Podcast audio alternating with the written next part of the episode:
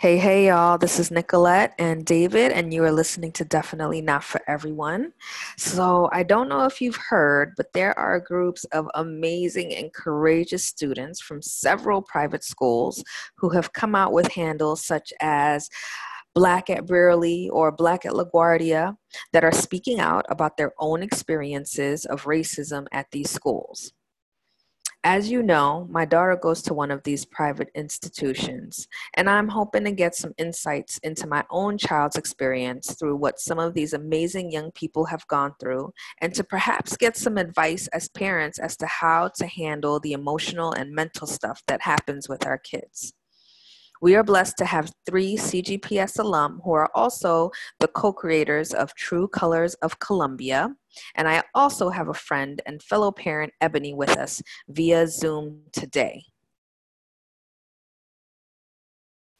My hope is to talk about how they came to the decision and motivate themselves into doing something as courageous as these posts on Instagram for the world to see, and also what they hope to achieve. I'm here with Ebony, Imani, Lauren, and Wamia. Please say hello to the listeners, y'all. Hello. Hi. Um, okay, so I usually like to begin my episodes by introducing ourselves to the listeners. So, two or three things that define who you are, and if you're not comfortable with that, then maybe just how you are feeling today. Um, I'll start it off just so you guys have like an idea. Um, usually I'm a little bit more ratchet than I'm going to be today just because of this important conversation we're having. Um, so I'll keep it real PG and say that I am a mother, I'm a wife. Um, sometimes I don't want to be a wife, sometimes I don't want to be a mother, um, but I love my family. Um, my friends are my family. Um, what else about me, David? You're a host of this podcast. I am a host of the podcast. Yes, I am, aren't I? You are the co-host. Did you know that he just became the co-host, and then he trying to like, Ooh. you know, take over and whatnot. But whatever. um, okay, who would like to go next? I'll go next. All right, go ahead. Um, I'm Imani Kamara. I'm 17. I'm an avid New Yorker. I'm also super Senegalese, so that means like very African, whether it's cooking, dancing, music. Um, I'm also a huge mover, so I love anything with dance, whether it's modern dance, ballet. I've tried so many different things, but I feel like it all just ends up into one weird mix when I'm creating. Um, and I'm also I like baking. I've gotten into that a lot more recently. Definitely inspired by Lauren, and it's just like another outlet for my creativity. I think. Awesome. Beautiful. Thank you for that, Imani. Who's next? Thank you. Um, I'll go. Okay, I'm Lauren Gloucester. I'm a daughter, um, a baker. Hi, Imani. And I'm also Hi, a really loud Cuban, uh, which my family reminds me of every single day. And I never know how to speak at a normal volume. It's a big flaw of mine, but I get it from my Cuban side. Thank you for that.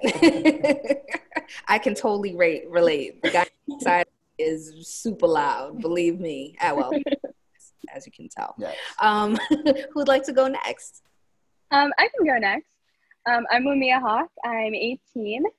Um, some things that define me are that I'm getting in touch with my South Asian heritage and culture. Um, I'm a huge writer, love to write, and I'm starting to get really into public policy and international affairs, um, and that's what I hope to study in college. So, yeah. Beautiful, beautiful. Miss Ebony, I think you should go next now.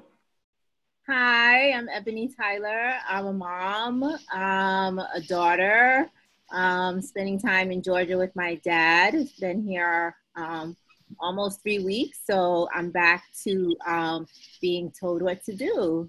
Um, and he does room checks, so it's pretty interesting. I'm having a good time. I'm feeling good.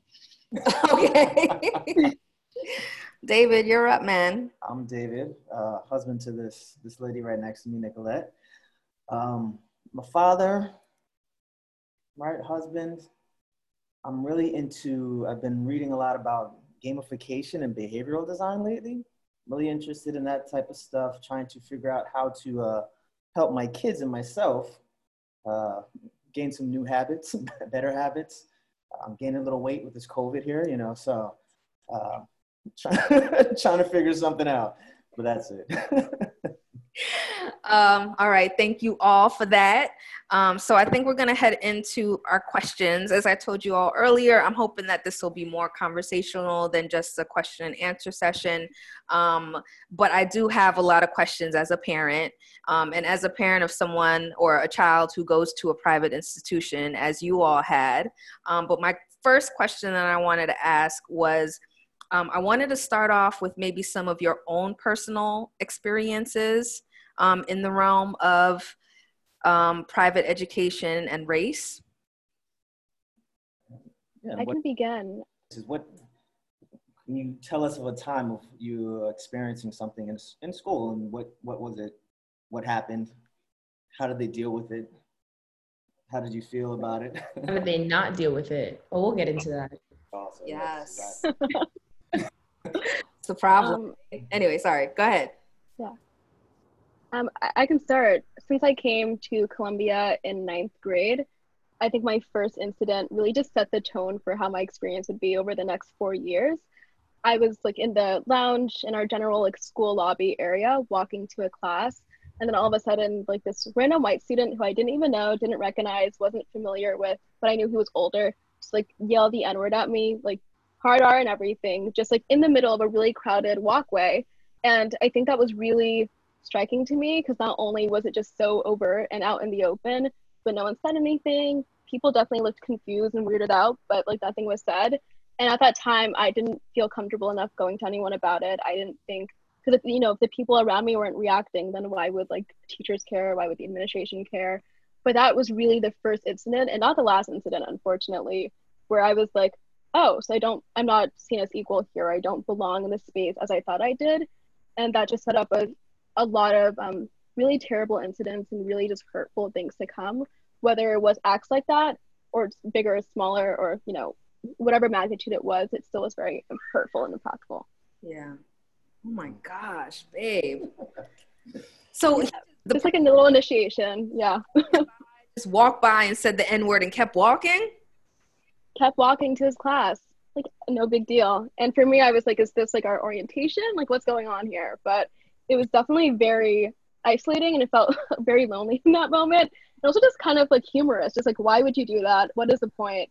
But me as a freshman, I didn't want to say anything or cause any trouble. So I just kept walking to my class. Wow. What about you? Good times.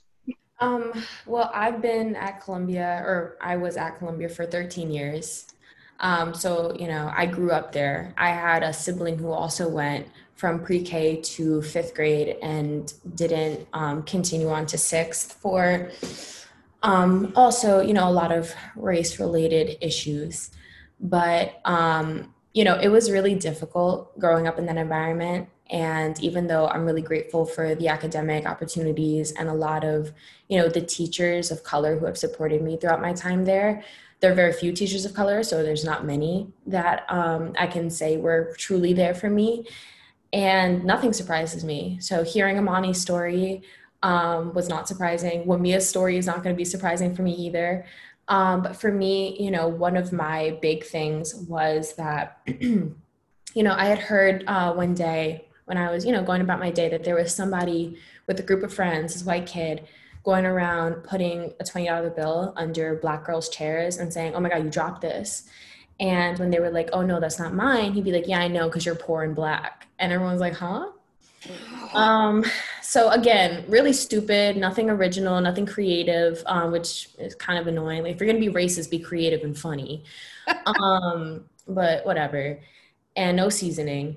And so, you know, I was going about my day during a free period and in the cafeteria with, you know, a couple friends, the same, you know, guy and his friends come around, they drop the $20 bill, they're like, oh, you dropped this. I'm like, oh my God, thank you so much. I think it fell out of my pocket and I picked it up. And didn't these kids try to, you know, or didn't try to, they did corner me in the cafeteria and try to like physically put their hands on me not one person in that cafeteria said a word not a faculty member not a person in the in the you know cleaning crew none of the students. They just sat there and they watched these kids try to physically assault me and um, cornering me. And it wasn't until one of the security guards came up who has known me for years and my family for years and you know he tried bringing it to the administration. The administration you know our dean at the time was busy um, I put quotes around that for people who can't see me.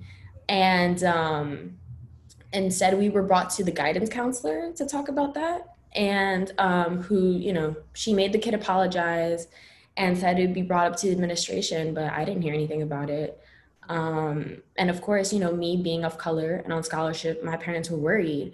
And, um, you know, it's it's a really challenging thing, you know, um, and I don't want to speak for you guys because y'all are parents, but you know, from hearing my parents talk, it's difficult, you know, teaching your kids to stand up for themselves and be advocates, but at the same time protecting themselves and their careers and their futures as as young, you know, students of color.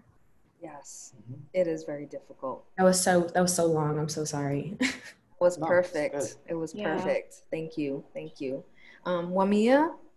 Um, yeah, so I think the experience that kind of always stays with me, um, even though I kind of, I guess, distanced myself from it um, for a very long time, is that um, I wear a headscarf. And I think right now I'm having a lot of struggle kind of connecting to that part of my identity because it was something at, I was the first girl to wear a headscarf at the school, like in the entire history. Mm-hmm. And um, I, I, for a very long time, I think until last year, I was like the only one to wear a headscarf. Um, so it was just a very isolating kind of experience where um, I'm sure white kids didn't mean a lot of disrespect, or I don't know, some of them always mean disrespect, but um, I think that some of it also came from ignorance, where they would there would be constant like questioning of like, oh, why are you a Muslim? Um, which is like not the kind of thing that you would, like be ready to answer at like the age of 14. Um, or 12, which which was the age I was when I started at the school. But um, uh, one day I was in a history class, and Lauren actually was in that history class with me. She sat um, right next to me, and so I was wearing my headscarf, and um, for like a couple of days, I saw that it kept falling down after that class. Um, and then one day, Lauren pulled me aside, and she said, um, "Wumia, I need to tell you that." The boy who sits behind you in history class is poking a pencil into the back of your headscarf until your headscarf like falls apart and comes down. Um, so I was, I was 14. I was shocked. I didn't really think that anyone would have the like the audacity to put their hands on me or my body. Um, so I confronted the boy. I asked him why he thought that was like a correct thing to do or why he thought it was acceptable in any way. Um, and he like fully adamantly denied it. He said, I have no idea what you're talking about and Lauren and I kind of met eyes in that moment. Like, what am I supposed like? How how do how does a 14 year old kind of continue in this kind of scenario? Um, so all I said was, if you do it again, like I'm not I'm not stopping here. Like I'm going to someone. I'm telling I'm telling someone what you did, uh, and I'm not letting it go. Um, so he just like kind of nodded, which kind of like confirms that it was him who was doing it. Um, and it just never happened again. But um, I think it really did disrupt the connection that I had with my headscarf because um, it's something that I kind of struggle with now, I think. I'm so sorry you ladies have to go through that. That is not something that you should go through at all, including my own child, and I'm sure Ebony's children too. Like, you, and then that no one was there to help protect you and guide you through that process. That's even the worst part about it. Like, you should not have been, you know, expected to handle your business, you know?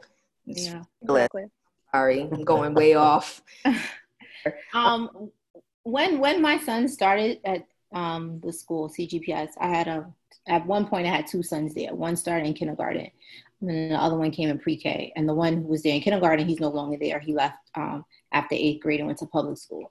Um, but the one that is pre-K, he's still there, going into eighth. Um, and you know, going in that space and trying to find community and trying to find other parents to connect with about the different things that are happening was very difficult in the beginning. Um, and then I went to like some type of event and it was like another independent school event, and the person there said, You have to be visible um, as a parent in that space because you're sending your child into this foreign place um, and the people you know they don't they're not from the same community as you. So you have to be um, very vigilant and and and be present. Um, and i realized that when i um, became the chair of mosaic they handled they started handling me a little differently when stuff would go down you know because i got stories for days. Like there have been racial incidents every year mm-hmm. um, that my kids were there um, but i realized that when i started chairing mosaic things were a little different and i felt that the parents needed to understand that we have we are stronger if we work together we're stronger if we, you know, if something happens, don't keep it in isolation. You have to tell other parents so that they'll know. And I think that the kids need to know as well, you know. Um, and I'm so sorry that you all went through this because these are your formative years. You shouldn't have to be dealing with these things in your formative years. You know, when you're shaping who you are as a person to have to go through you know the the these these these i mean just reading true colors yes. it it um it, it, it hurts it hurts really and people say like oh have you re- have you read black at Spence so i said i'm just traumatized by the institution that um i'm i'm with i'm traumatized by that so I, I can't hold space for the other schools right now because this is still very raw. Yeah. Um, yeah. Sorry, I'm going off. No, no. Was it, Lauren, was it consistent across all the divisions or was it more so in the prep school? I mean, the thing about, you know, the grammar in the middle school is that you're so young and it's it becomes so normalized that you don't even know that it's happening to you until you get older and you start thinking back on things. You're like oh my god that was disgusting. Um, and that happened to me a lot especially when creating this account um, you know with uh, the rest of my girls here um, I really started reflecting on a lot of the things that were happening, especially since a lot of, you know, interviewers were asking me, you know, what was your experience? I'm like, what was my experience? And I think back to my my grammar school days, my middle school days. I'm like, oh my god, these kids were so cruel, and you know, my teachers were so cruel. And this, it wasn't that this teacher didn't like me because they didn't like me. This teacher didn't like me because I was black or because my dad was black. And um, you know, it this this creating this account was a very unifying experience and you know i felt I didn't feel as alone as I have for the past 13 years. Um, but it was also really traumatic to make. And it's like, oh my God, you know, this is stuff that I didn't have to go through. My brother didn't have to go through. It was all of us. And um, it's just so disheartening. And like, I know all of your kids, either from Extended Day or from, you know, whatever programs. And to know that all of these little, you know, girls and boys have to go through this and, you know, handle their business like you said um, and mature at such a young age is so disgusting it's just gross the whole situation is just gross that was going to be my next i think we yeah go ahead imani yeah no i think we often like talk about with, within each other the whole idea of like we were students but oftentimes we were also teachers at the same time um, and that's you have to grow up fast. Like you're put in scenarios where you had to either explain your experience or explain why something is wrong or racist or um, just offensive and not okay.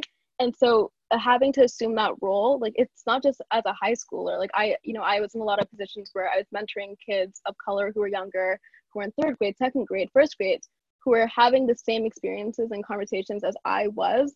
And just to see their maturity was both like wow like you're so, so mature for your age but also it was kind of sad and disheartening because they had to grow up so fast and they were already faced with the rea- reality that i was faced with.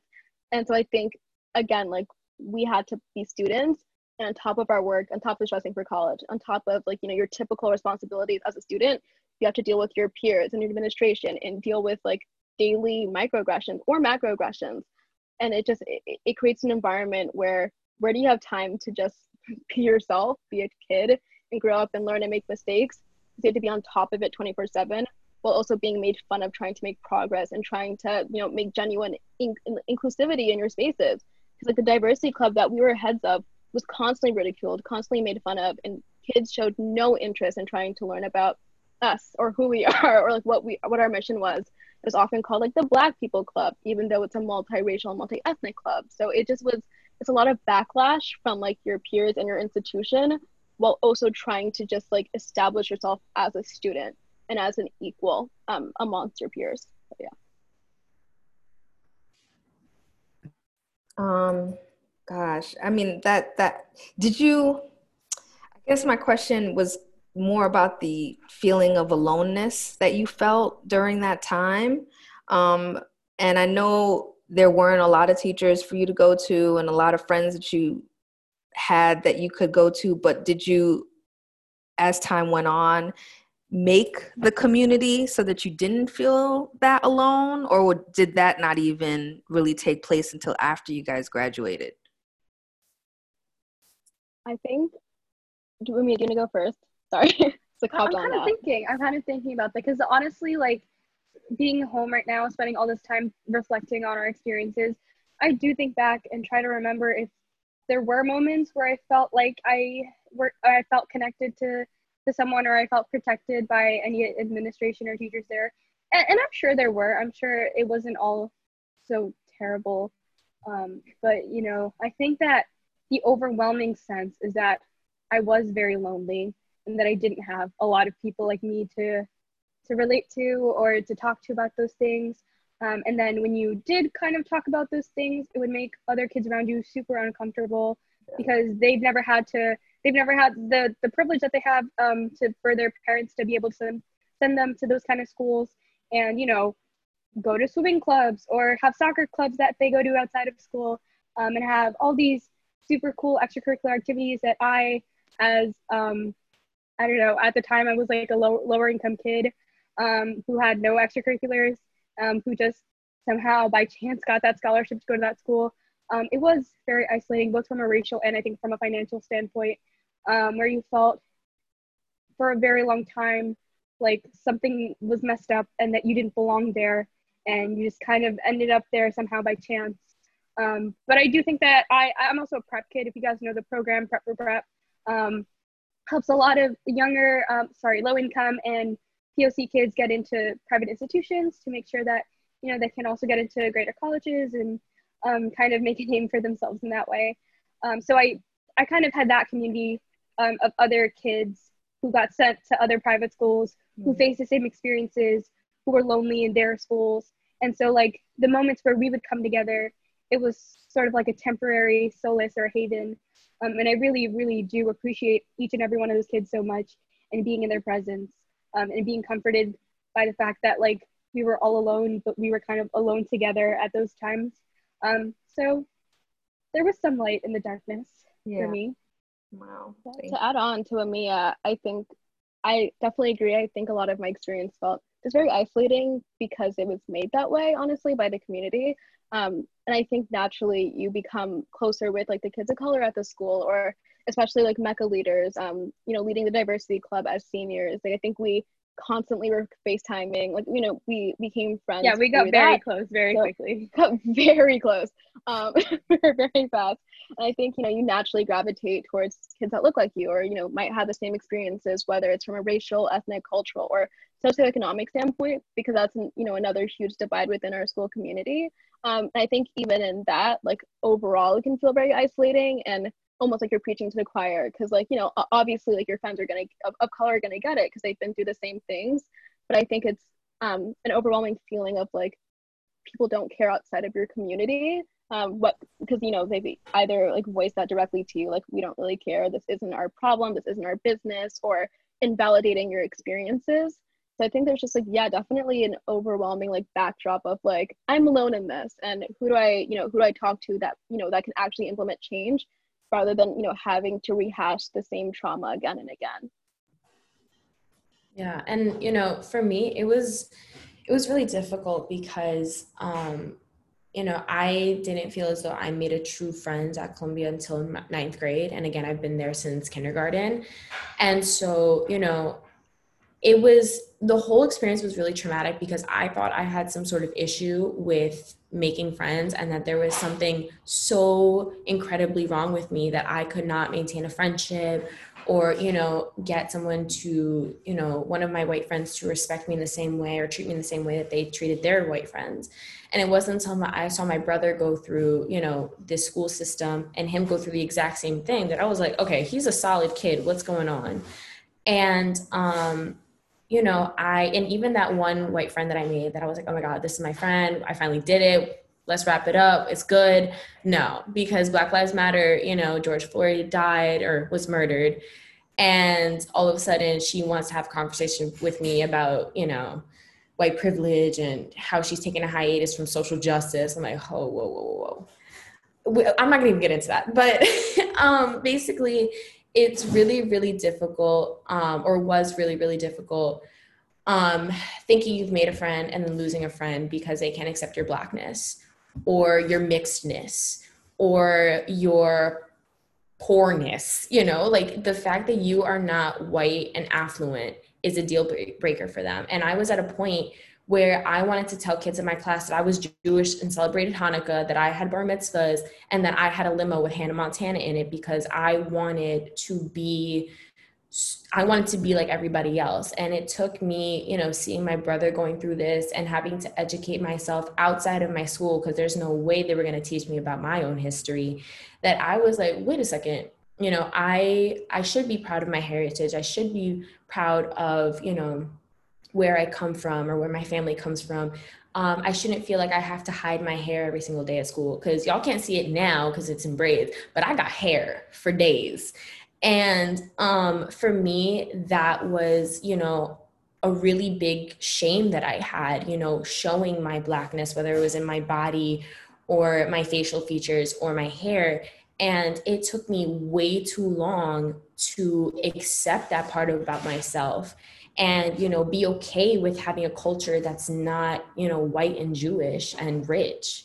Um and you know seeing my brother going through that stuff was so eye-opening for me and being like oh my god like this isn't me. This is the system. Um and so you know it's just that that kind of like tore me apart you know having to see that and having to try to explain to him the same thing my parents tried to explain to me when i was younger that it's not you it's them um, but who you know who's gonna believe that everyone around them is the problem not yourself um, that's a really hard thing to um, come to terms with. And I'm still not fully at terms with that. I still think that a lot of it is me. Please, 41. I think that too. So mm-hmm. it's a lifetime worth of work. Yeah. I, I I grew up in right outside of Princeton, New Jersey. So my experience of school is very similar to what you guys went through, where I was the black kid going to all the bar mitzvahs. You know, the yarmulke wouldn't stay on my, my bald head um, and then different things like that. But I guess for me also, just interacting with with white white kids and white students, for me, it's um, I don't. Did you feel like they were? Do you feel like it's just ignorance, or is it really just like they really hate you, like, or they don't? You know what? What is it that you felt? for me, it's just like a lot of, for most of me, my growing up, I just felt like they just really didn't understand at all. Like they have, they have no clue. Just like a lot of black kids that I went to school with have no clue about who they are um, and where we come from in this world. Um, but so, I guess. So you thought it was more ignorance than just straight up racism? No, there's there there were some people that were just blatant, like there was no. You you definitely knew what they were trying to say to you and and what I, think I would agree with that. I think that um, a lot of it was just ignorance, um, just stuff that um, they were never taught, especially considering that a lot of our school curriculum and a lot of all private school curriculum and all public school curriculum in this country just doesn't doesn't talk about the history of our people and the history of um, like what we have to face as different people of color. Um, but also, I think that at a very young age, kids of color are taught that they can't do this and they have to do that and they can't speak like this or this will happen to them um, or they can't, you know, you can't be a black boy going home at night with a hoodie on. Um, and so if we can learn how to do that, they have every right to learn how to respect us. Um, for a very long time, I tried to convince myself that they just didn't know any better. Um, but I think this is the year I kind of realized that it's not fair because we had to know better. Boom. I think that sentence, like, period. Honestly, like, the, Lamia said it best, and I think a lot of it too is, you know, a lot of the discussions we've been having is a lot of these kids in their homes it wasn't introduced. So a lot of the work we're doing now is making sure that parents are aware of how to teach their kid like anti-racist works and theories and how to actively be anti-racist and also make sure that it's integrated in our curriculum so it isn't like this is like the parents responsibility or it's the school's responsibility. It's a joint effort in making sure like these kids from day one know how to respect their peers. Because again like we have kids in the grammar school super young who are facing these same experiences and they know and they're aware of like their place. But you know like it's white kids are given a pass on this constantly. So a lot of it starts at home and these conversations are not happening at home. So making sure like mm-hmm. that's enforced and like acknowledged by the school to make sure that this doesn't happen. So it, it isn't ignorance anymore because there comes becomes a point where you know you're an independent thinker especially at the high school level if you're not aware of someone else's experiences and if you're not doing the work to make sure that your peers are not you know discriminated against um and are traumatized honestly then like at, that at that point there's no excuse for it in my opinion. Yeah if i could just add on to you Imani, um, i also think that um, hate is taught and hate is always taught at home by like those parents that um, genuinely genuinely believe that people of color aren't worth their time or energy or um, respect. But i also think that i know a lot of kids or not i don't know a lot but i know several kids in our grade who have racist parents who have parents that openly like you know discriminate and they take the time to educate themselves because it's 2020 and google is free. And um, people are sharing so many resources now on social media to help people educate themselves at this day and age i don't think you have an excuse like imani said um, because there's so much information accessible to you. There are so many ways you can educate yourself. And you really see that with our generation taking the time to watch those videos and read those infographics and teach themselves the things that their parents couldn't teach them.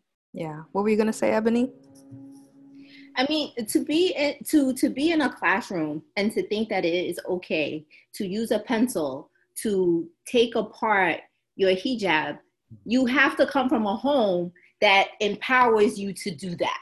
True. Okay. So when we talk about the kids, we gotta talk about the parents, right? Yep. And if it, and I really think that this is a time that the school can really do some soul searching and really decide who do we want to be, right? Who do they want to be going forward as an institution? And if you want to look at who you are, you got to look at your parent body. Yes. Because a lot of teachers are scared of the parent body. Right. Okay. But see, I, my name Ebony. It mean black, so I'm coming as my full black self all day, and my boys already know that. You know? Yes. Right. So they they already know as soon as something go down, you tell me because I'm gonna handle it. Right. So they really have to take a look at who the parent body is. And you listen, I have called a many a parent on the phone to say, listen, this is what your kid did. This ain't right.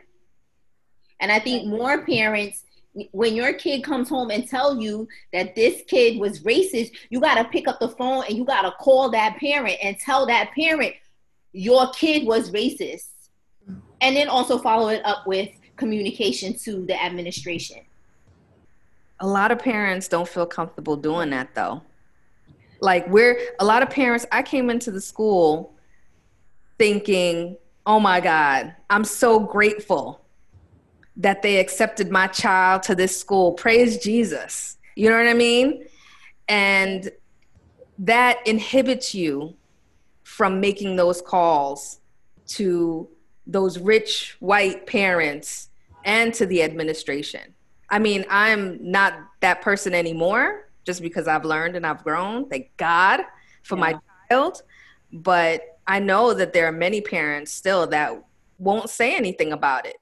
You know, we'll just. I think my mom, yeah, was definitely. Yeah, I was just about to. Not your, yeah. both of our, yeah, both, both of our. Um, yeah, I think one like coming from an immigrant household, like that mm-hmm. idea is already instilled in you. Like you should be grateful to be here. Don't cause any trouble. Or that fear is instilled in you to not, you know, stir any waters. Make sure that like your position is secured. So I think coming to Columbia was the same thing. Like, oh my gosh, you made it. Like you know, and of course, like your parents always want the best for you and want to make sure that no opportunity is taken away from you. So my mom, I think, for a lot of these incidents, I mean, she went to one school event and didn't come back like for the next four years because she felt completely uncomfortable. Um, she directly was insulted um, and obviously didn't want to come back to that environment. So again, like talking about the parents, how are we going to make the parents of color feel safe and included in this environment? So I think there was a lot of hesitation when it did come to like racial incidents to go to the administration or to talk to parents because you know she didn't want um, my position to be compromised in any way. Being and also like you know it's the idea of if I would be believed as like you know a black kid who was you know low income and just like dealing with those politics quite honestly so i think a lot of parents are in that same boat where it's almost made very clear that if you're not you know white and affluent your voice does not matter as much um, and it, it holds back a lot of people from feeling like they'll, they'll be taken seriously or if they can report something to the administration or take any action. It's really unfortunate and we're trying to address that like right now because it's you know it's been ignored for so long. Yeah but you know yeah. what? I want I want students, I want you guys, I want parents to feel um, it, this whole income business, you know, no one gets to make us feel bad for having a wage, for being, you know, a city worker, you know, for yeah. living in the boroughs. It's not our fault that we don't have generational wealth. It's not our fault. Like, if we really want right. to break it down, you know, a lot of people have benefited off of other things, right? They benefited financially, other ways, right?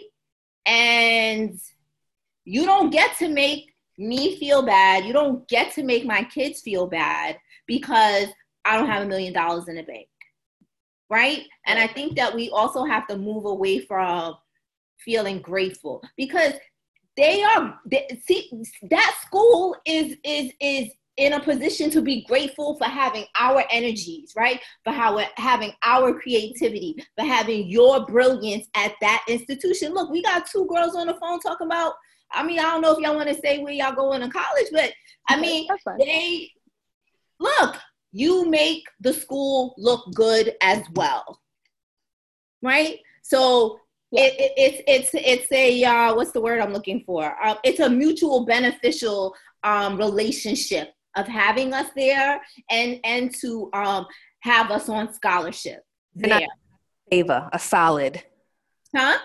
Not doing a favor or giving us a solid. Right. It's yeah. not a solid. It's not a favor. We bring a lot to the table. We do. We bring a lot to the table.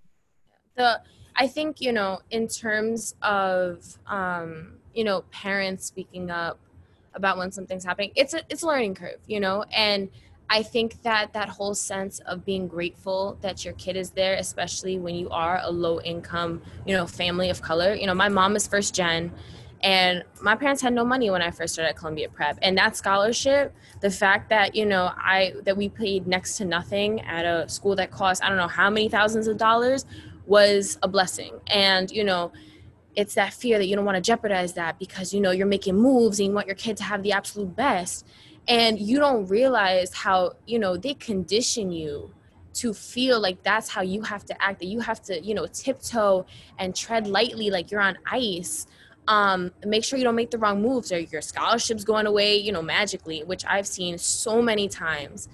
I am one of two people or three people who started off at columbia prep in kindergarten and made it to graduation.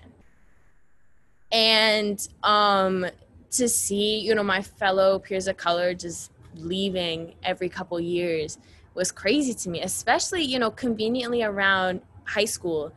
And, you know, I I ended eighth grade, you know, waiting to see my friends ninth grade first day. Half of them didn't show up. and it was just the three of us and it's always been the three of us and you know it's a game of you know who's next um and it's a really scary game because you know you see people magically disappearing and you know falling through the cracks and you forget about them too you know i have friends who don't even remember half the kids of color there um you know and we're we're given breadcrumbs at this institution and i mean you know imani brought up the fact that we were the leaders of a multi-ethnic uh, cultural awareness club that was run by a white man a white man who had a light-skinned black woman who said literally nothing the entire club. And listen, I don't want to blow anybody up. Um, you know, they were very kind people, but there is no way that you're telling me that a white, straight man is running a multi-ethnic cultural awareness club for who? For who is that club then? You know, and so it felt as though when we wanted to talk about some really serious things that really impacted the community of color, we were silenced. When we wanted to talk about how the administration was silencing us and you know basically trying to suppress our oppression they were like oh no but see that's too much. What do you mean that's too much? What do you mean that's too much? Too much for who you know and so just because i pay less that means i'm not a matriculated student that means i'm not 100% you know like everybody else here and there are a lot of black kids who also pay full scholarship, who have parents on the board. Uh, well, not a lot, but um, you know, there's some kids that contribute there, you know, and so assuming that we're all at the same playing field when we're not, that we've all been granted this wonderful opportunity when it's a handful of us. Um, there's and they, also there's also white families there that are on scholarship, but they don't talk about that. They don't talk. I did not know that even existed until ACT prep started, and I saw the white kids in the room with us, and I was like, "Wait, what are y'all doing here?" And they were like, "Oh, we're on scholarship." I'm like, "Are you sure?" like, it is so not spoken about, and you know, I think I would have felt a lot more confident in my family's lack of you know affluence because it really doesn't matter. As long as my family can provide food shelter and you know take me to school every morning i'm fine. I'm doing exactly what i need to do. I'm where i need to be. But you know it's like they hid them from us you know? And they were like oh no no no. The white kids aren't on scholarship. It's just y'all. Y'all are the ones that got to tread. Y'all are the ones that got to be careful because y'all could be next at any moment in time and I mean, that's what happened to my brother. He was next. He got chosen. Um, and, you know, they love playing that game. And it's a really sad, disgusting, twisted game. What do you mean by chosen? Chosen to leave. They got, you know, they find some minor incident to blow up. My brother, he's a lot more vocal than me. And even though he's half, not half my age, he's six years younger than me, I've learned so much from him. He does not know how to keep his mouth shut he sees something he doesn't like, he sees someone being racist, offensive, whatever, he will tell you about it and more. And they didn't like that. And, you know, he, some kid was trying to justify slavery in his classroom, and he's like, that's not right. And, you know, he went and confronted this kid, and this teacher made it bigger than it had to be. And that happened with a lot of the racial incidents that went on in his classroom. You know, we had teachers in that middle school you know, coloring in swastikas with their cl- with the students in the class. She was actually my former teacher, and she was fired on the spot. But we have teachers who allow the question to circulate in the cra- in the classroom. If you were a slave, would you run away, or would you, you know, or would you run away and kill yourself, or would you stay as a slave? And no one said a word. And it's interesting, you know, how extreme teachers can be when it comes to talking about kids of color. And when a kid of color speaks out about it and they don't like that, as they should, they're not seen again next year. Wow. Yeah. Yeah, Lauren, if I could just, oh, sorry, Miss Ebony, you can go. Um, do anyone feel a different shift in energy from the administrations? Because the grammar school administration prior to this one was there's a lot of parents. You know, let me not say a lot of parents. I am am still emotionally scarred from experiences that I had in the grammar school with the previous grammar school administration. So I'm wondering, do you feel a shift of energy or that I feel like things are changing, but it's at a super slow pace. But do you feel that there's a shift in energy with the new administration? Yeah. Um, I mean, so I. Oh yeah, you can go with me. No, you can go. Um, so really quick, and then I'll let Wumia go. We met with the uh, faculty of you know the grammar school briefly about the powwow. Uh, for those who don't know, it's basically where you know they spend a year learning about Native Americans in the third grade, and then at the end of the year, they all dress up in their homemade little tunics, chanting Native American songs around one actual Native American man. Um, and singing all their songs. And so, you know, we came into the room talking about, okay, well, are you appreciating or appropriating?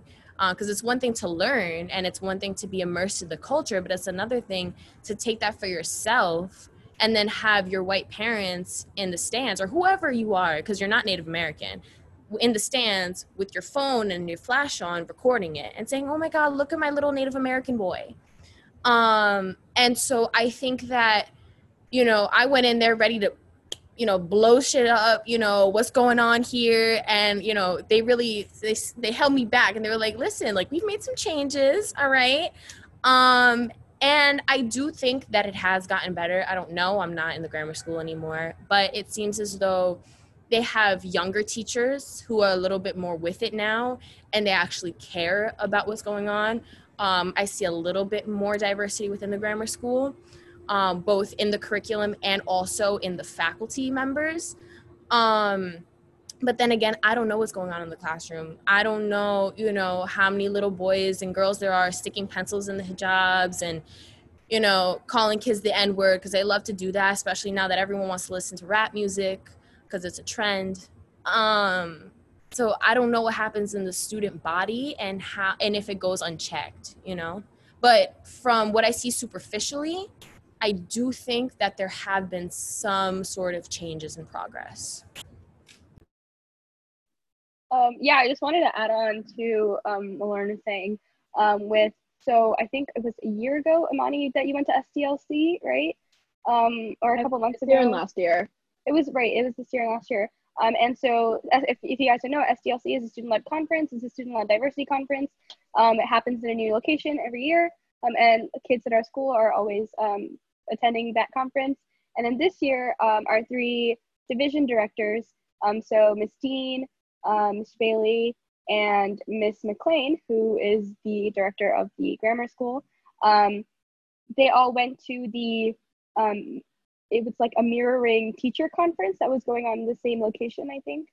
Um, and they came back and they told us that um, they learned a couple things there about what it's like to be a faculty member of color um, or work in the administration and be, and be of color. Um, so I, I, I, I personally do get the impression that the director heads are interested in learning more about what they can do.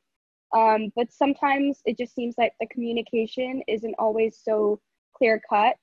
Um, and to me at least it seems like the administration as a whole is taking baby steps to solve the issue of racial injustice which is not fair at all to the kids of color who attend who don't have time to like stop themselves from being traumatized from those kinds of experiences if that makes sense um, too no, it makes it makes hundred percent sense um, because um, people would always say um, my oldest son tried to leave several times, and they would say, "Oh, it gets better in ninth grade." I said, "So we supposed to just sacrifice and wait until ninth grade for him when he clearly that was not that, right now." Yes, uh, I don't. I don't think that would have done any good personally. But that's that's that was what people would say over and over and over again. And it's like no i think i think this is not the place for him. Handle mediocre until you get to greatness? Like yeah pretty much. And it's not even, even get to greatness. Yeah i don't know. I don't know about greatness. Only thing you gain and you know i've and i've and i've said this before you know you either come you come out as one of two people when you leave columbia prep you are either subservient and you know when white people speak you you flinch or you are the type of person who does not take crap from anybody when they say something to you. And I mean, I think the three of us here, um, you know, the the co-moderators of this account, we have a we have big mouths. We have big mouths and the big biggest. And I I, you know, the things that I have gone through and that I've seen are painful and disgusting and traumatic, and I would never wish that upon anybody. But it has made me into the loudmouth Cuban that I, you know, announced myself in the beginning. Um, and you know, I'm proud of that. I'm proud that I came out of all of this as someone who doesn't take shit from anybody. And I'll call you out on whatever. I don't care who you are, where you're from, how much money you got you drop the $20 under my chair trying to claim that it's, you know, that it's mine and it's not, I'm going to take it. Thank yeah. you. Thank you. Um, and I think, like to Lauren's point, like it wasn't always that way for me. I definitely wasn't like as outspoken as I think I am now. I think with this new, like, new wave of social media activism, like people are finding their voices. People are like you know making bold opinions and not worrying about what other people think. And I think that's been super empowering for me and also having people like Lauren and Wamia and my other MECA leaders to I guess like help advocate for me so I knew how to advocate for myself was super huge for me. And even in the kids that like I've mentored like the younger kids seeing like having a model of that and being super excited about like the prep school MECA and creating their own club and it's just it kids just need to see that. And like that's why with the mentorship program talking to your peers talking to people your your own age, knowing that there's a community behind you is super huge for that people for people. So you can learn how to advocate for yourself and stand up for yourself. And I think it's you know the school's like first step is like you know diversity and bringing kids of color and, and bringing kids from different backgrounds and whether it's religious um, or you know sexual orientation things like that. It's also like once they are there, how what are you doing to protect those kids once they're there? Because you can bring in you know you can increase your numbers, you can increase your demographics, but if they still have to deal with the same things like every single year, then like that it's not helping anyone. It's just you're traumatizing more kids of color and yeah. more kids from different backgrounds. So that's why it's like focus on our call for our call to action and focus on the steps that you're going to take to make sure that kids feel safe and included and as equals, not as less than because they're not. They're brilliant. They bring so much to the school community and they should feel that way. So I wanted to get into that. How did y'all begin this? What I mean, I'm I'm sure there are many prompts to why you began this, but like what was it for you guys individually that made you come together and be like, y'all, let's do this thing? So I think a big one for all of us was thinking about the young students of color who still attend the institution who are going through the things that we went through, even though we had hoped that they wouldn't. Um, and so they need us, and we will never turn our backs on them. Um, we will always be there to fight for them because no one was there to fight for us. Um, and just knowing that, I mean, the other day I was talking to some of the younger Muslim kids who go to the school, and they were talking about how um, the things that I've done at the school has made other kids at the school respect them and not say the same things to them. That honestly made me tear up knowing that, um, you know, I may have gone through some struggles at the school, but I can make sure that other young students of color are not gonna like have the same experiences. Um, even though of course, it I don't think the school is that kind of, uh, is at that kind of a point yet to create a fully safe environment for young students of color, but just to know that it's happening one step at a time, and to know that this account and that the attention that we get from it and the call to action that we're making from it um, is bringing more justice to those students. That was a big motivator for all of us. Right. And I think there was also like a kind of final straw moment this whole year, you know, the work that we we've been very proud of the work we've done as leaders of, you know, the MECA Club because you know we've met with faculty, we've drafted demands, we were, you know, constantly meeting and putting pressure on the administration, but still at the same time, like regardless of the work we were doing, it just wasn't moving fast enough. We weren't seeing the changes that we needed, not you know wanted, but needed in the school to make sure that it was you know an environment that we could thrive at.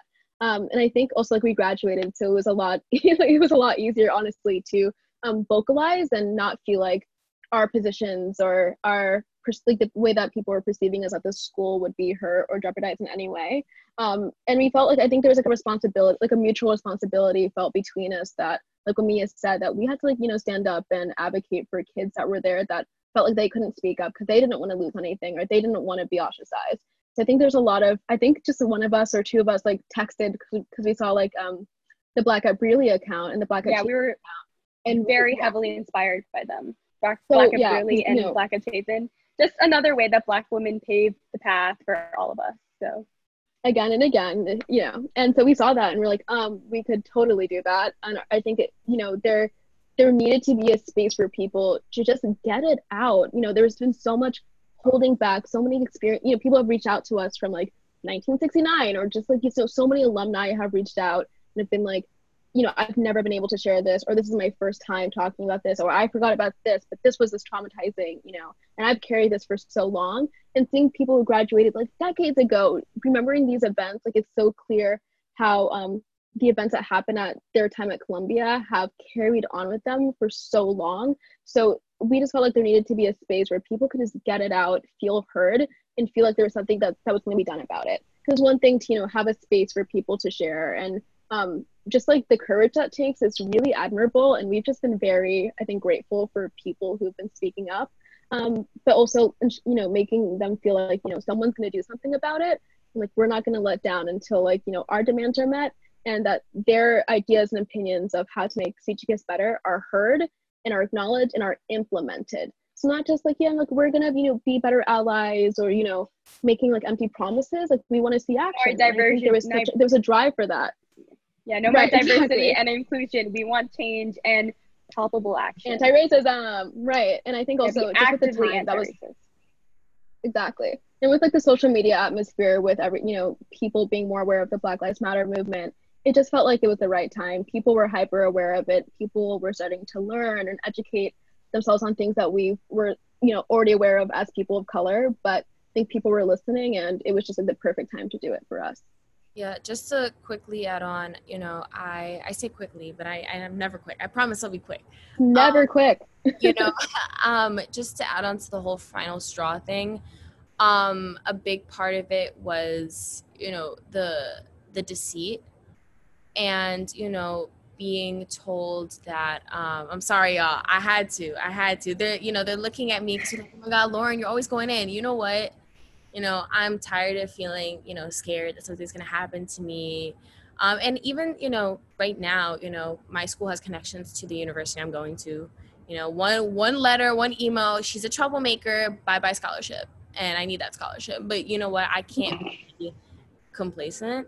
Um, and so you know it was just straight up deceit. And you know that whole miscommunication is is basically what blew this whole thing up. And we were told that we were going to get a diversity uh, director. Like we asked during one of our meetings, uh, we brought up a list of demands to the headmaster because we were like, listen, our friend just went through some really disgusting stuff. We're over this. We cannot do this anymore. You have to put things in place in order to protect every single student, not just white students, and stop giving students of color breadcrumbs. And he was like, okay, cool. I got you told us we were going to get a diversity uh, director, change in curriculum to diversify, you know, every single subject, uh, more people of color in the faculty. And, you know, he said that the, the diversity coordinator wasn't going to be called that because, you know, the board wouldn't, wouldn't, they wouldn't like that. Uh, let's call it something else. Let's call it um, the director oh, of director of strategic initiatives. Yeah, that. And, you know, we were like, okay, cool. You know, as long as we're getting what we need to get, as long as it's in the job description, we're fine. We're golden. We're leaving our legacy for, you know, young kids of color to get the justice that they, did, that they deserve that we never got.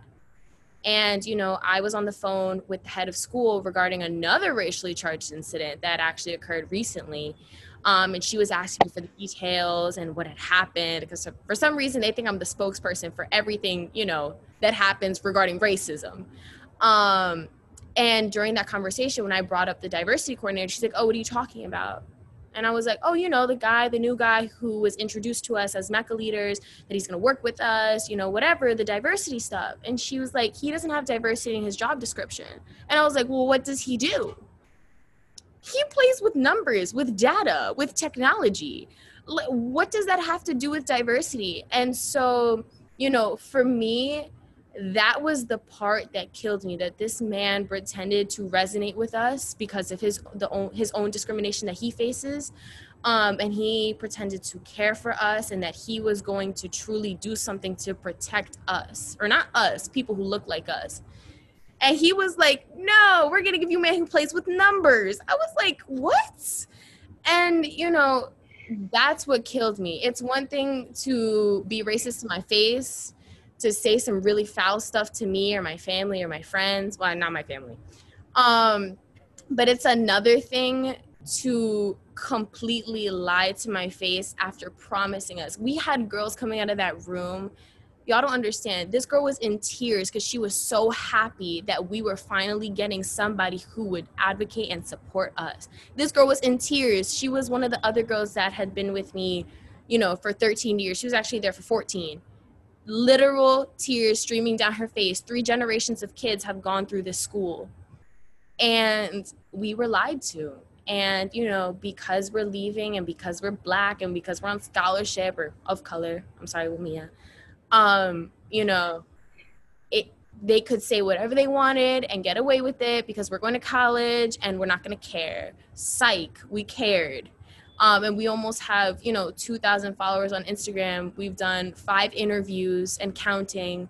Uh, I wrote a piece talking about basically what I just said in detail um, that should be published soon. You know, this is not going away. And we have big plans, actually. Um, I don't know if y'all want to get into that later. I'm not gonna say nothing because I I blow up. I'm sorry.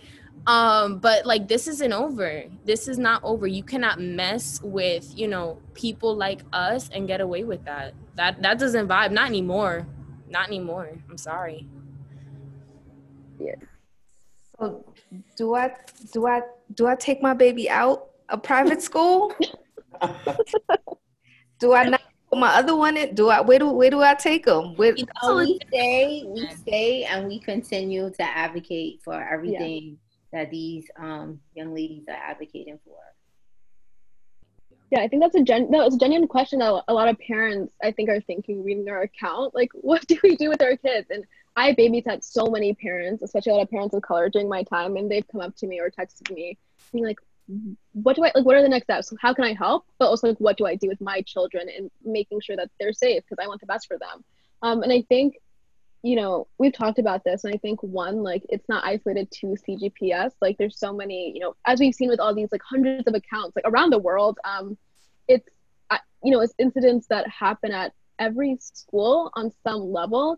So it's now, you know, keeping your kid there, but it's you know accounts like these, it's organizations like these, cohorts like these that are going to put pressure, not only just like public pressure, but national pressure on these administrations to change because it's not you know it shouldn't have to be a decision of I to move my kid from this you know this school where you know academically like you know I, I appreciate what's going on there, but like my kid is faced with like this discrimination that you know is another burden to their you know their livelihoods um, it shouldn't have to be that decision for anyone. It should be I can trust that this institution is going to care about my kid and give my kids the same opportunity and make sure that there's a cultural, ethnic, racial sensitivity there that makes sure that they feel safe and included. So I think yeah. that's, you know, it's a really hard conversation to have with yourself, you know, between yourself as parents with your children.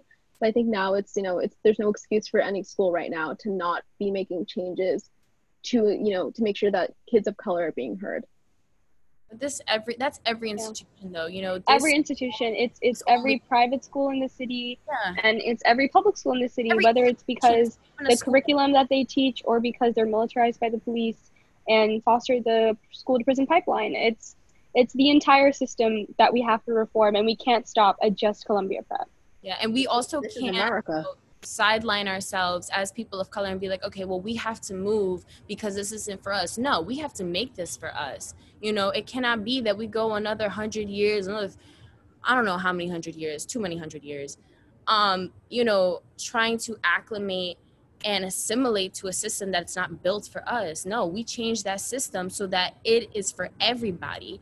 And, you know, there's no way that we can just be pushed into a corner because unless it is black owned and black run or or run by people of color i don't want to exclude um, this this is going to persist. And even within you know a lot of institutions of color there's then the colorism which is the cousin to racism. So we can't win everywhere. For real. you know, and and that's an, another big discussion that I've had. You know, I'm an extremely light skinned black woman, like very light skin. I always joke with my mom that she stole my melanin from me.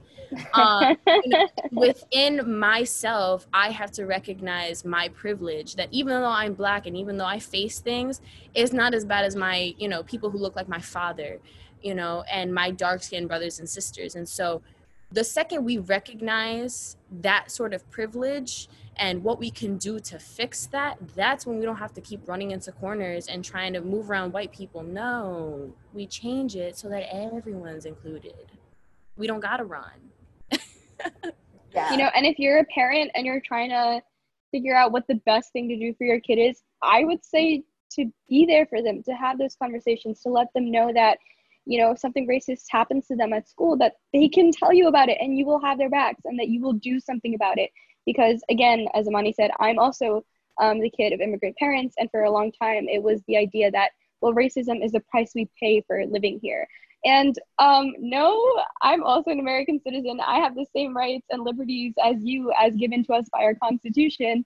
And that's an idea that I think a lot of our generation is coming to understand and fully um, embrace.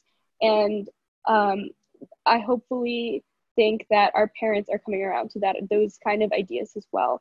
So to parents of color, to the students of color who to, who attend these institutions, talk to your kids and please let them know that they're not alone and that they have you. So, um, what's the big thing? What what what?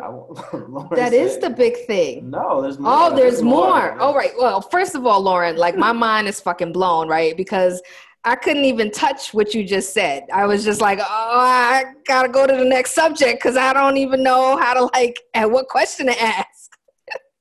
That's why they say always blow it up. I get, you know, I, I give props to my dad. When whenever I'm passionate about something, I go and I don't stop going. so I apologize.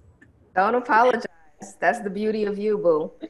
Thank you. You Thank know, you. but every year, every year something happens in um, a private school and it, it makes the news, it makes the newspaper. And I, I said last year, I said this, it, it it's gonna happen. Mm-hmm. Like it's mm-hmm. gonna happen. But in true, you know, fashion of this school, it, it, it made national headlines as opposed to just making the post or the times like you know um Fieldston or um what was the other school? Poly, oh, poly prep. Poly oh prep, my right? gosh. Yeah. you know There's those so things. The black right. things. you know we just made the national news because we go big or we go home you know?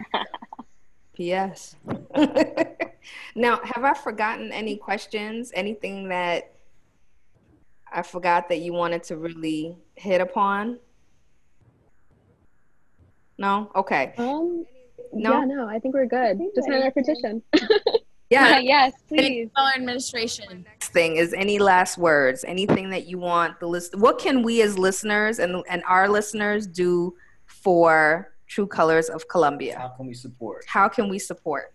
Yeah. Um, so, you know, we took a lot of time um, aside from, you know, the revolution um, technical stuff. And so we created a link tree that's in our bio, and it consists of our call to action document, which is being, you know, um, edited at least once a week. Um, we take submissions from, you know, people who follow us and say, what do you guys want to see implemented at our school in order to ensure safety? Um, and so even though we've created this account, obviously we're not knowledgeable in all things about racism and race and stuff. And so we, we welcome um, you know, all fresh ideas. We have our petition in our bio. We have our, um, our oh, a link to email our administration.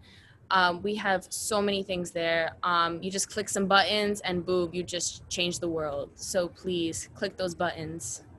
And so, can I ask what exactly you're asking for from the administration? Like a few things. You don't have to obviously say all. Yeah. So we definitely have a list of demands that um, we have linked in our Instagram bio. If you guys want to check out the full list.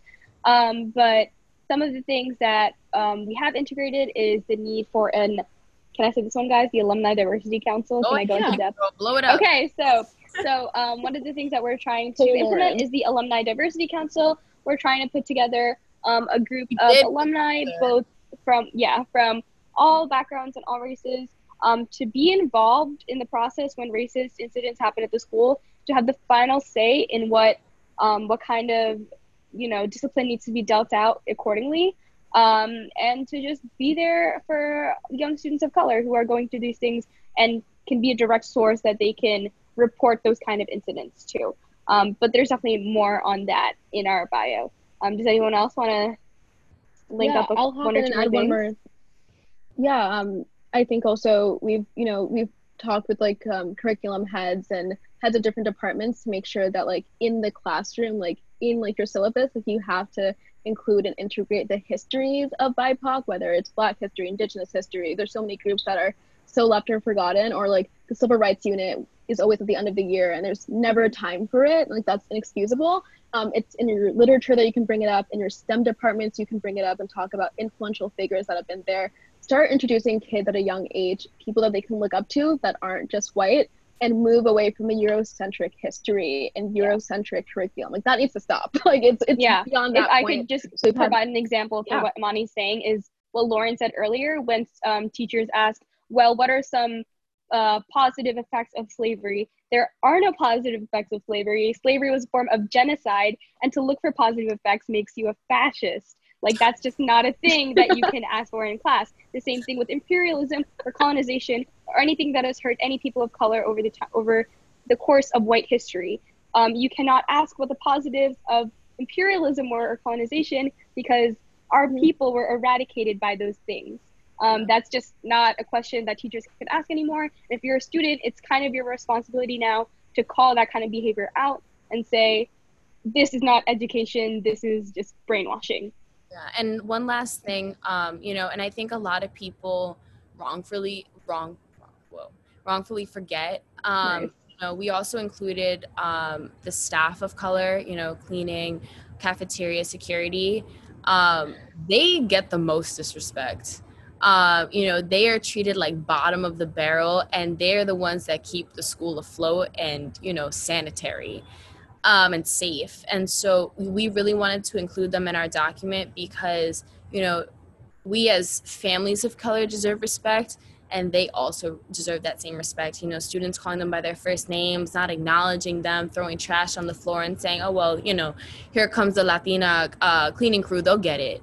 You know, really putting a stop to that and making sure that the administration emphasizes that that's not okay ever with anyone. And, you know, that blatant disrespect that they have for you know those three um, you know groups of staff members are the same that's the same disrespect they carry on to us and our parents and our siblings and our very very few teachers of color and so really making sure that the brink of that disrespect which starts with the cleaning security and, and cafeteria starts and well it doesn't start it ends right there and it doesn't continue up um, so we really wanted to include them in this because they're what makes, you know, any institution run the way that it needs to. Yeah, and I think to finalize, I think you know, I learned a lot um, about the power of my voice and that I deserve to take up as much space as I want to take. And I think a lot of young kids, whether they're girls, boys, you know, are learning the value in that. And I think through accounts like these, are seeing the power of their voice and the change it can make. So just to any, I, I think young kids, just understanding that like we hear you, they're going to hear you because we're going to make them hear you, and um, never to hold back and like how you feel. And I think you know for white people listening or white followers of our account, we encourage them not only to listen and you know to take in these events because you know it can be shocking to them, but this isn't shocking to us. This isn't new, and this isn't um, sobering or anything like that. Um, to not only listen, but also to make sure that you're not invalidating the experiences of BIPOC by saying, well, like, how is this racist? Or, you know, people are putting their trauma online and having to confront that again. So your job isn't to like police that, your job isn't to judge that, but to question the administration and question the environment that allowed that to happen and figure out how you are gonna, you know, how you're gonna work as an ally, which again, that title is given to you by the BIPOC community. You cannot call yourself an ally. How you're gonna work to change that and how you're gonna work, you know, in your everyday life because it's easier for you to turn off your phone and not have to deal with racism again. Like you can totally like ignore it for the rest of your life. But for BIPOC, we're constantly confronted with that reality every single day. So it's your job to read our experiences, internalize that, and do the work yourself because it isn't our job anymore to educate. And I think I've played that role for so long. My fellow, you know, co-moderators have played that role of like educator for so long but it isn't our job to teach you about our histories because we're still learning about our histories. First of all, like that needs to be addressed. But you know, it's yeah. you know we've gotten to a time where it's not you know we can't have that dynamic anymore. Yeah, we don't have all the answers, but it is your responsibility to find them from a reliable source. Educate yourselves. That's all. nice. Mic drop. Yes. Ebony, did you have any last words? No, no. You got you ladies were awesome. They said it all. Yeah, so inspiring. I'm so proud of you. Oh, so much. We're inspired. Oh my gosh, so yeah. inspired every single day, just like with the people we talk to, with the people we learn with. This yeah, conversation has also, been like inspiring. I yeah. mean, yeah. I think we're also really comforted by the fact that there are people out there who, like, you know, adults of color, parents of color, the school who care about our stories and are looking out for us, uh, making sure that we're not doing it all on our own. So, yeah, the y'all in the comments. What was that, Ebony? you are in our comments, and we love I am it. in the comments. See like, you. Um, you. yeah. Yeah, I'm in. It's like our favorite thing ever. We like to. we have a couple regulars we like to keep ourselves, you know, quiet in the comments, let other people discuss, and we delete the negativity because, you know, these are stories and experiences. It's not a debate, um, right. you know, so leave your hate at the door. Mm-hmm. Talk about that during our series, Columbia Isn't Racist. Um, but, um, you know, when we see the comments, especially from, you know, older alums and uh, from parents of color, we text each other and we're like, Did you see this mom? Did you see this dad? They went off in the comments. and we get so hyped because, you know, um, it's that unity that we were talking about earlier, you know. It it feels so nice to finally feel like, you know, it's not an isolated incident. We're not alone in this matter. We're all going mm-hmm. through this together. Parents, you know, students, faculty, staff, you know, we're all mm-hmm. getting it. And so really coming together and just seeing stuff in the comments, even though we just like it, we're doing more than just liking it in our head. Okay, we're going off. Yeah. So it's weird. It feels kind of weird to read it and to like it. Yeah. You know I mean? Yeah. I'm like, I don't like oh, this. Yeah. This is some bullshit. I'm trying yeah. to like this shit. Can I like? Is there another way for me? Like I hear you, I see. You. right. Do in the comments. I'm just gonna be like. I mean, it's the it's the trauma which is what Imani brings up a lot. You know, we notice that the worse the racism is, again, quotes, um, the more likes it gets. And so the more traumatic it is for somebody, the more attention it's going to get. And the thing is, any any type of of racism from microaggression to macroaggression from I'm going to lynch you, which is what somebody actually said to somebody um, at CGPS, that all deserves attention. And you know, um, there shouldn't be that disparity in likes and you know um, we shouldn't have to feel like you know oh my god where's the next traumatic story so that we can get our followers up it's not about that right. you know the fact that we have so much content that we've been posting for over a month just submissions alone we post about four to five submissions a day like y'all y'all aren't recognizing that y'all are just there for the tea it's not about the tea mm-hmm. it's about how much content we have that's sad that's really sad yeah. yeah. All right, I think we are going to end our conversation here. You all, I mean, how many times can I say y'all are fucking amazing, right? Like, here's another one. Y'all are thing. Um, so I'm going to stop the recording, but I do want y'all to say goodbye to our listeners. Thank you all so much for coming on. Um, so, bye, listeners. Y'all are amazing too. Bye. Thank you. Thank you so much for having us. Thank you for